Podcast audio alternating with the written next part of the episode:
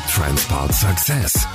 Die Zukunft des Bulli. Ich bin Thorsten Tromm. Willkommen zu einer neuen Folge unseres Podcasts. Volkswagen Nutzfahrzeuge ist, wie die gesamte Automobilindustrie, im Wandel. Die Bulli-Marke im Volkswagen-Konzern ist in der Transformation von einem reinen Autobauer zu einem Mobilitätsanbieter. Das bedeutet, dass zukünftig viele Neuerungen passieren werden. Nicht nur bei den Fahrzeugen, sondern auch bei den Jobs, die in Hannover und in den beiden Werken in Polen entstehen werden.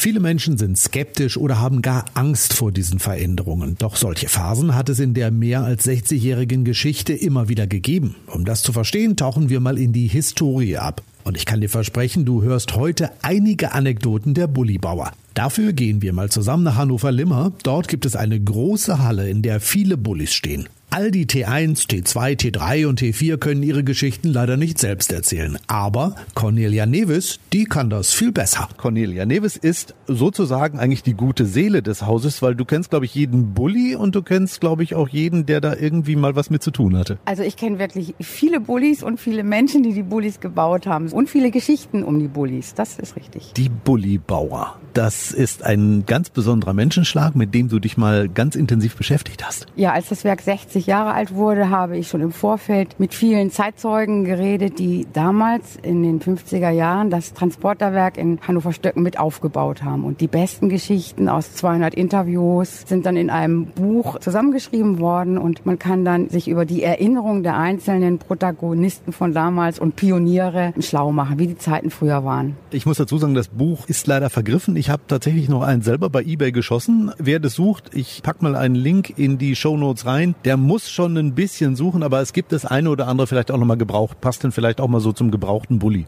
Das war ja damals wirklich, als dieses Werk in Hannover gebaut wurde, das war ja eine Pionierzeit. Das war ja ganz was Besonderes, als ein Transporter von Volkswagen gebaut wurde. Also vielleicht ähnlich wie heute. Die Zeiten haben sich eigentlich kaum geändert. Damals, als es anfing mit dem ersten Bulli, das waren so die Jahre 1956, als das Werk in Hannover eingeweiht wurde. Da musste man sich mit dem Gedanken befassen, dass es außer einem Käfer, der gebaut wurde, auch noch was ganz anderes gab, nämlich dieses riesige große Auto namens Bulli. Ein Transporter, der große und schwere Waren von A nach B befördern sollte. Und das war wirklich etwas ganz Neues, weil es diese leichte Transporterklasse bis dato überhaupt nicht gab. Die Leute, die diese Autos gebaut haben, das waren aber eigentlich eher so raue Kerle, ne? Die ersten Bullibauer kamen direkt aus dem landwirtschaftlichen Bereichen. Das waren also so Landmaschinentechniker und die waren fast selber so groß wie ihre Trecker, die sie bauten. Es waren so richtig große Schuppen, wie man sagte. So keiner unter 1,90 und keiner unter 90 Kilo. Es waren aber alles Facharbeiter, die wussten genau, was sie taten und waren es gewohnt, mit großen Blechen umzugehen. Und das war ganz wichtig im damaligen Bullibau, denn die ersten Mitarbeiter wurden ja im Karosseriebau in Wolfsburg angelernt und da brauchte man halt Menschen, die mit rustikalen Geräten umgehen konnten. Und so rustikal wie diese Bullibauer waren, so war ja auch im Anschein im Gegensatz zu dem fast zierlich wirkenden Käfer halt dieser Transporter, der dann gebaut wurde. Der war groß, nicht ganz so elegant wie ein kleiner Käfer.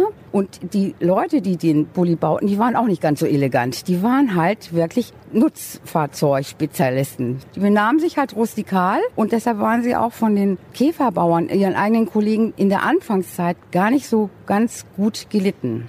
Ich versuche gerade mal so einen Brückenschlag zu heute zu machen. Volkswagen Nutzfahrzeuge baut sich ja momentan zu einem Mobilitätskonzern um. Das ist ja vielleicht ähnlich. Wenn du bislang jetzt so einen Transporter am Band zusammengebaut hast, der Mensch ist ja auch anders als jemand, der im Büro sitzt und die Technologie von morgen für den selbstfahrenden Bulli programmiert. Also fortschrittlich waren die, die Nutzfahrzeugbauer schon immer. Die haben in den Anfangszeiten gesagt, das ist ein neues Auto, das bringen wir zum Laufen. Und die waren auch bis heute stolz darauf, etwas ganz Neues zu machen, was dann ungeplanterweise so einen riesigen Erfolg hatte. Man hat auch gleich mehrere Modelle des Autos gebaut, mit einer Schiebetür, mit zwei, einen Kastenwagen. Man hat schon ab 1950, 51 diesen Samba-Bus angefangen zu bauen. Man hat der Mobilität wirklich verholfen, auf die Straße zu kommen und hat alle Anforderungen, die der Kunde wollte, erfüllt. Man war also der Zeit voraus und ähnlich so wie heute hat man sich vor keine Aufgabe, die die Zukunft stellt oder die der Kunde haben möchte, davor zurückgeschreckt, diese Mobilität irgendwie machbar zu machen. Es war ja völlig was Neues Neues, dass jemand kam und meinte, also ich brauche jetzt ein Auto, das muss hinten eine Ladepritsche haben und da müssen aber vier Leute rein. Dann haben die damaligen Entwickler kurz und knuffig gesagt, ja, wir gucken, was wir machen können und dann machen wir mal und dann haben die hinten was abgesägt und vorne was dran gebaut und plötzlich war eine Doka da, so ungefähr. Es war sehr rustikal und unbedarft, aber mutig mit ein paar Modellen, es hat nicht gleich so geklappt, dann hat man halt nachgebessert. Also nachbessern ist auch so eine Domäne, wenn es nicht gleich klappt, einfach nicht den Kopf in den Sand stecken, sondern weitermachen und so lange üben und machen, bis es läuft. Und dann läuft's. Und so lief es jetzt vom T1, das hätte sich damals ja auch keiner denken lassen, dass es ein T2, ein T3, ein T4 bis zum T5 und T6 gibt. Und die Zukunft wird zeigen, was es noch alles gibt. Und ich glaube, die Nutzis werden das auch alles gut stemmen. Das ist ja auch sowas, ne? Also diese Leute, die einen Bulli bauen, die Bullibauer, die nennen sich ja auch selber Nutzis. Ja, das ist unbestritten so. Der Nutzi ist auch so eine Art Adelstitel, aber den kriegt nicht jeder und nicht gleich. Man muss da schon ein paar Jahre im Werk nachgewiesen haben, dass man sozusagen salonfähig ist. Man muss die Welt auch von unten angucken können. Man muss bodenständig sein. Man muss rau und herzlich sein. Das ist ganz, ganz wichtig. Und dann so ganz, ganz langsam entwickelt sich so ein ganz herzliches Gefüge untereinander. Man sagt ja auch im Werk nicht guten Tag, man sagt Mahlzeit. So ungefähr ab 10 Uhr morgens ist bis 16 Uhr nachmittags Mahlzeit. Und wenn man das dann so drauf hat, dann ist man auch akzeptiert und ab fünf Jahre Zugehörigkeit, dann ist man auch Nutzi.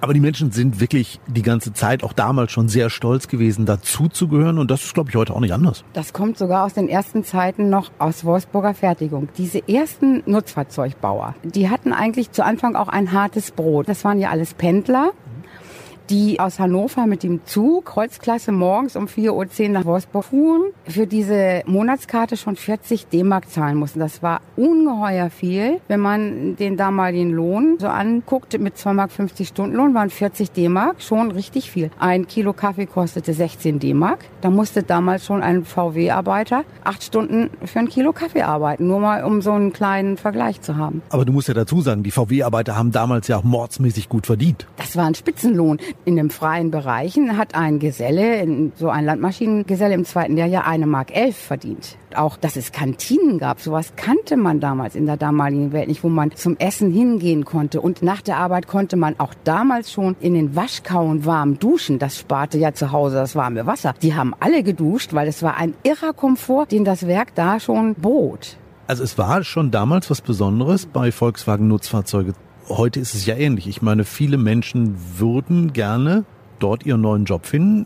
Viele werden ihn wahrscheinlich demnächst finden. Also auch da ist ja die Parallele. Ja, damals hat sich das angeboten, zum Beispiel diese Nutzfahrzeugbranche war ja ungeplant, sehr erfolgreich und man brauchte immer mehr Mitarbeiter. Es weitete sich aus, dass Nordhoff 1954 meinte, wir haben jetzt so viele Aufträge, ich kann das mit meinem Personal hier in Wolfsburg gar nicht mehr schaffen. Die brauchen ein eigenes Werk. Er kaufte daraufhin in Hannover ein riesiges Gelände, fing 55 an zu bauen und 56 im März nach einem Jahr Bauzeit war dieses Werk fertig mit acht Sektoren. Und in diesen acht Sektoren waren das Presswerk, der Karosseriebau, die Lackiererei und die Montage drin. Alles aus einem Guss. Ja, damals hat das noch funktioniert. Da gab es noch nicht den Flughafen BER. Stimmt. Die, die, flogen anderweitig, die Aufträge flogen so weit zu, dass man 57 äh, anfing, in eine zweite Halle zu bauen, weil Herr Nordhoff meinte, die sind so gut in Hannover, dann sollen die mal auch die Motorenfertigung nach Hannover kriegen. Und da wurde innerhalb eines Jahres ein zweites Werk, auch acht Sektoren angebaut, mal eben 7000 Leute eingestellt. Und die haben dann die Motorenproduktion für Käfer und für alles, was dann kreuchte und Fleuchte gebaut.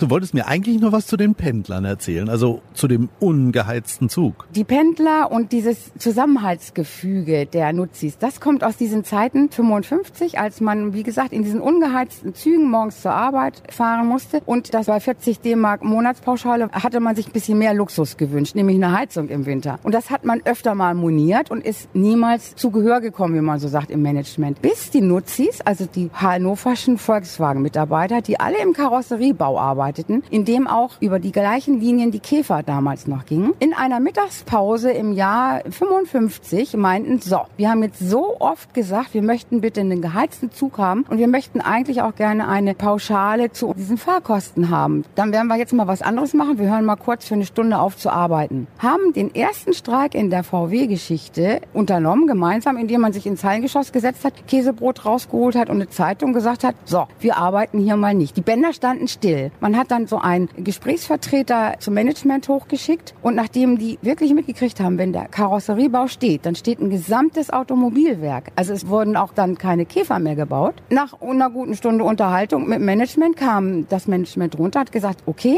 wir zahlen von jetzt ab 50 Prozent der Fahrtkosten und wir haben schon mit der Bundesbahn telefoniert, ab jetzt kriegt ihr auch geheizte Züge und das wurde tatsächlich dann auch gemacht. Man kann sich vorstellen, wie stolz diese Mitarbeiter waren und meinten, jawohl, ist klar, packten das Käsebrot wieder ein, gingen zum Karosseriebau und fuhren wieder mit der Montage an. Und jetzt kommt das Verblüffende. Zuvor in dieser Wartezeit, in dieser Streikperiode, haben wohl hinter den großen Säulen die Käfermitarbeiter von Volkswagen dahinter gestanden und haben immer gesagt, passt mal auf, das hat vorher, morgen seid ihr alle gekündigt, ihr verliert eure Arbeit. Sowas hat hier noch nie jemand gewagt. Die Nuzis haben gesagt, das wollen wir erst mal sehen. Wir wissen, was wir können und die brauchen uns. Und genau so war es auch. Conny, mich interessiert noch eine Geschichte, die habe ich mal gehört. Ich weiß nicht, was da dran ist. Die Menschen haben ja damals auch wirklich zusammengehalten, haben sich untereinander auch geholfen. Und es soll tatsächlich so gewesen sein, es gab einige Friseure, die am Band gearbeitet haben und dann mal ab und zu auch ihre Mittagspause einfach verlängert haben. Irgendwer anders hat den Job dann von denen übernommen. Und die haben dann fröhlich Haare geschnitten. Ja, nichts Menschliches war den Nuzis fremd. Als diese Hochzeit der Auftragsbume war, wurden ja Mitarbeiter gesucht in einer Größenordnung, das können wir uns heute nicht mehr vorstellen. Wenn man auf einen Schlag 7000 Leute einstellt, nur um die Motorenproduktion in Gang zu bringen, dann weiß man, dass das nicht alles Facharbeiter gewesen sein können aus der Metallbranche, sondern das waren Bäcker, Schlachter und Friseure. Das sind unsere Kontrolleure. Das war so wirklich der Spruch, den es damals im Werk gab. Und natürlich gab es Friseure. Und nun hat man sich damals untereinander geholfen. Man hat die Friseure, die man sehr gut leihen konnte, in einer Schicht haben die Kollegen gesagt, pass auf, ich habe lange Haare, du bist Friseur, wir bauen für dich die Autos mit und da hinten ist eine Ecke, da stellen wir da eine Kiste hin und einen kleinen Spiegel und einen Umhang. Und dann hat der acht Stunden lang der Friseur seinen Kollegen, die in Anmeldung schon parat standen, in den Pausen und vor den Pausen und nach den Pausen und über die Pausen hinweg. Dann haben die einen für ihn das Auto gebaut und der Friseur hat den Kollegen die Haare geschnitten. Das war so Usus, das gab es. Und da gibt es eine Geschichte, die ist wirklich wahr gewesen. In einem nahegelegenen Dorf hat es wieder mal Schützenfest gegeben. Das war am Freitagabend. Und ein Facharbeiter, der am Sonntagmorgen war, der aber zur Schicht eingeteilt im Karosseriebau. Nun hat er abends lange gefeiert und dementsprechend auch Gerstensaft genossen und hatte am nächsten Morgen verschlafen. Also du wolltest sagen, der war voll wie eine Feldhaubitze. So kann man es auch sagen. Korn und Bier, das gönne ich mir und das hat er sich auch wirklich gegönnt. Und nächsten Morgen hat er natürlich den Schichteinsatz verpennt und kam aber vom Dorf, vom Hof und die hatten viele Pferde. Und da hat sich gedacht, die paar Kilometer, ich kann ja nicht mehr Auto fahren, das geht alles gar nicht, die anderen sind weg, ich nehme das Pferd und in gesprengtem Galopp von dem nahegelegenen Dorf bis zum Sektor 4. Da war damals das Haupttor vom Werk in Hannover. Und an diesem Haupttor residierte der Werkschutz. Und der Werkschutz damals wiederum hatte noch Schäferhunde als Diensthunde, mit denen er patrouillierte. Und diese Schäferhunde hatten auch Diensthütten. Und er nicht dumm, der Reitersmann, hat sein Pferd gleich an den Diensthütte von den Schäferhunden gebunden, ist noch mit Stiefeln an, am Werkschutz vorbei, direkt rein in den Karosseriebau und hat da sofort angefangen zu arbeiten. Das wäre auch alles gut gegangen, wenn nicht die Schäferhunde das Pferd nicht gemocht hätten und der Zossen immer hochgegangen wäre. Das war dann so schlimm. Drei Schäferhunde kläfften, das Pferd wieherte und die Werkschützer waren in Panik. Und dann sind sie natürlich rein in den Karosseriebau, um diesen Mann, der ihnen das Pferd da geparkt hatte, rauszuholen. Und so ist es dann auch gewesen. Man hat den Reiter sofort vom Dienst befreit. Der musste mit dem Pferd nach Hause reiten und dann war wieder Friede eingekehrt. Die Schäferhunde waren ruhig, die Schicht ging trotzdem weiter. Es hat wahrscheinlich eine dienstliche Verwarnung gegeben, aber mehr ist nicht bekannt. Aber die Geschichte ist überliefert. Aber es gibt ja noch ein Auto, was wirklich auch so legendär ist. Ne? Ich habe von Oma und Opa gehört, dass das ganz was Besonderes war, wenn sie auch teilweise mit ihren Nachbarn in diesem Samba irgendwo hingefahren sind. Also Leute, die auch kein Auto hatten, die sich auch damals noch keinen Käfer leisten konnten, sind so mobil plötzlich durch Deutschland gekommen. Das war ja auch ein revolutionäres Auto eigentlich. Das war wirklich, ich möchte sagen, der Mitbegründer der internationalen Reisewelle auch. Wer so einen Samba-Bus damals seinen eigen nennen konnte, der war aus dem Gröbsten raus. Der hat wirklich es geschafft. Das war ein Statussymbol. Da konnten ja mehrere Leute sehr kommodig von A nach B fahren die Geschichte, warum der Samba-Bus Samba-Bus heißt, kann ich auch noch erzählen. Aber das ist tatsächlich so, dass dieses Auto mit 23 Fenstern im Anfang so eine Reisewelle mitbegründet hat. Man gönnte sich was. Die Wirtschaftswunderjahre fingen so langsam an anzulaufen und man fuhr nicht nur in den Harz und in die Heide äh, zum Kaffee trinken. Man hat sich dann was gegönnt und der Deutsche fuhr dann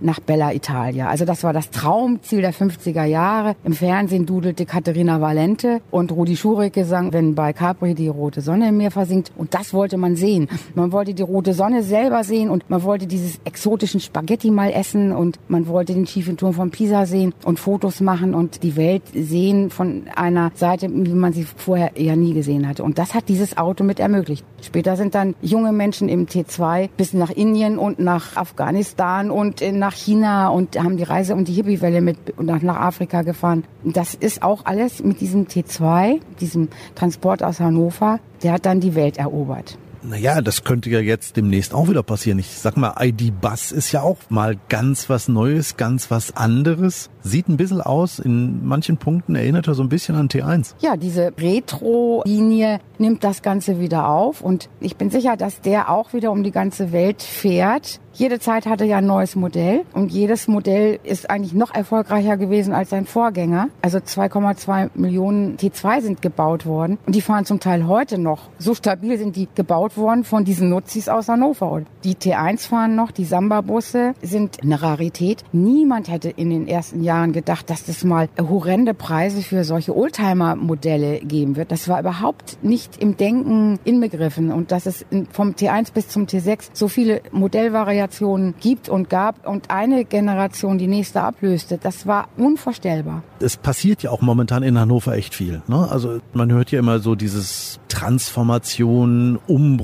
Viele sagen, öh, es wird ja alles anders. So aus der Geschichte raus, gab es das ähnlich? Also war das schon mal so, dass die Leute sich viele Sorgen gemacht haben, viele Gedanken gemacht haben um die Zukunft? Ja, also seit den Anfängen des Bulli kann man sagen, gab es immer so eine Berg- und Talfahrt. Es gab immer Höhen mit ganz vielen Aufträgen und ganz vielen Menschen, die den Bulli gebaut haben. Dann gab es aber auch tränenreiche Talfahrt, zum Beispiel die Ölkrise 1970. Da ist das Werk sehr schnell geschrumpft von 30.000 Mitarbeitern runter auf 18.000, weil auch die Motorenfertigung komplett von Hannover nach Salzgitter verlagert wurde. Danach fing der T3 an. Man hat wieder Leute eingestellt. Es kamen wieder mehr Mitarbeiter dazu. Dann kamen wieder wirtschaftsbedingte Krisen, wo auch weniger Aufträge waren. Und trotzdem hat man andere Modelle gebaut, zum Beispiel den LT, der in Hannover dann gebaut wurde, um diese Lücke des weggefallenen Motorenfertigung auszugleichen. Man hat den Taro mal gebaut in Hannover. Selbst der Fridolin ist mal gebaut worden. Also da hat es immer ein Auf und Ab gegeben, aber es ist immer weitergegangen. Die Bullybauer haben in den vergangenen Jahrzehnten viel erlebt. Wenn dich diese Geschichten neugierig gemacht haben, dann hör doch einfach mal in die nächste Folge unseres Podcasts rein. Da hörst du zum Beispiel, wie man damals eine komplette Familie zum 80. Geburtstag der Oma im Bäckerbully transportiert hat.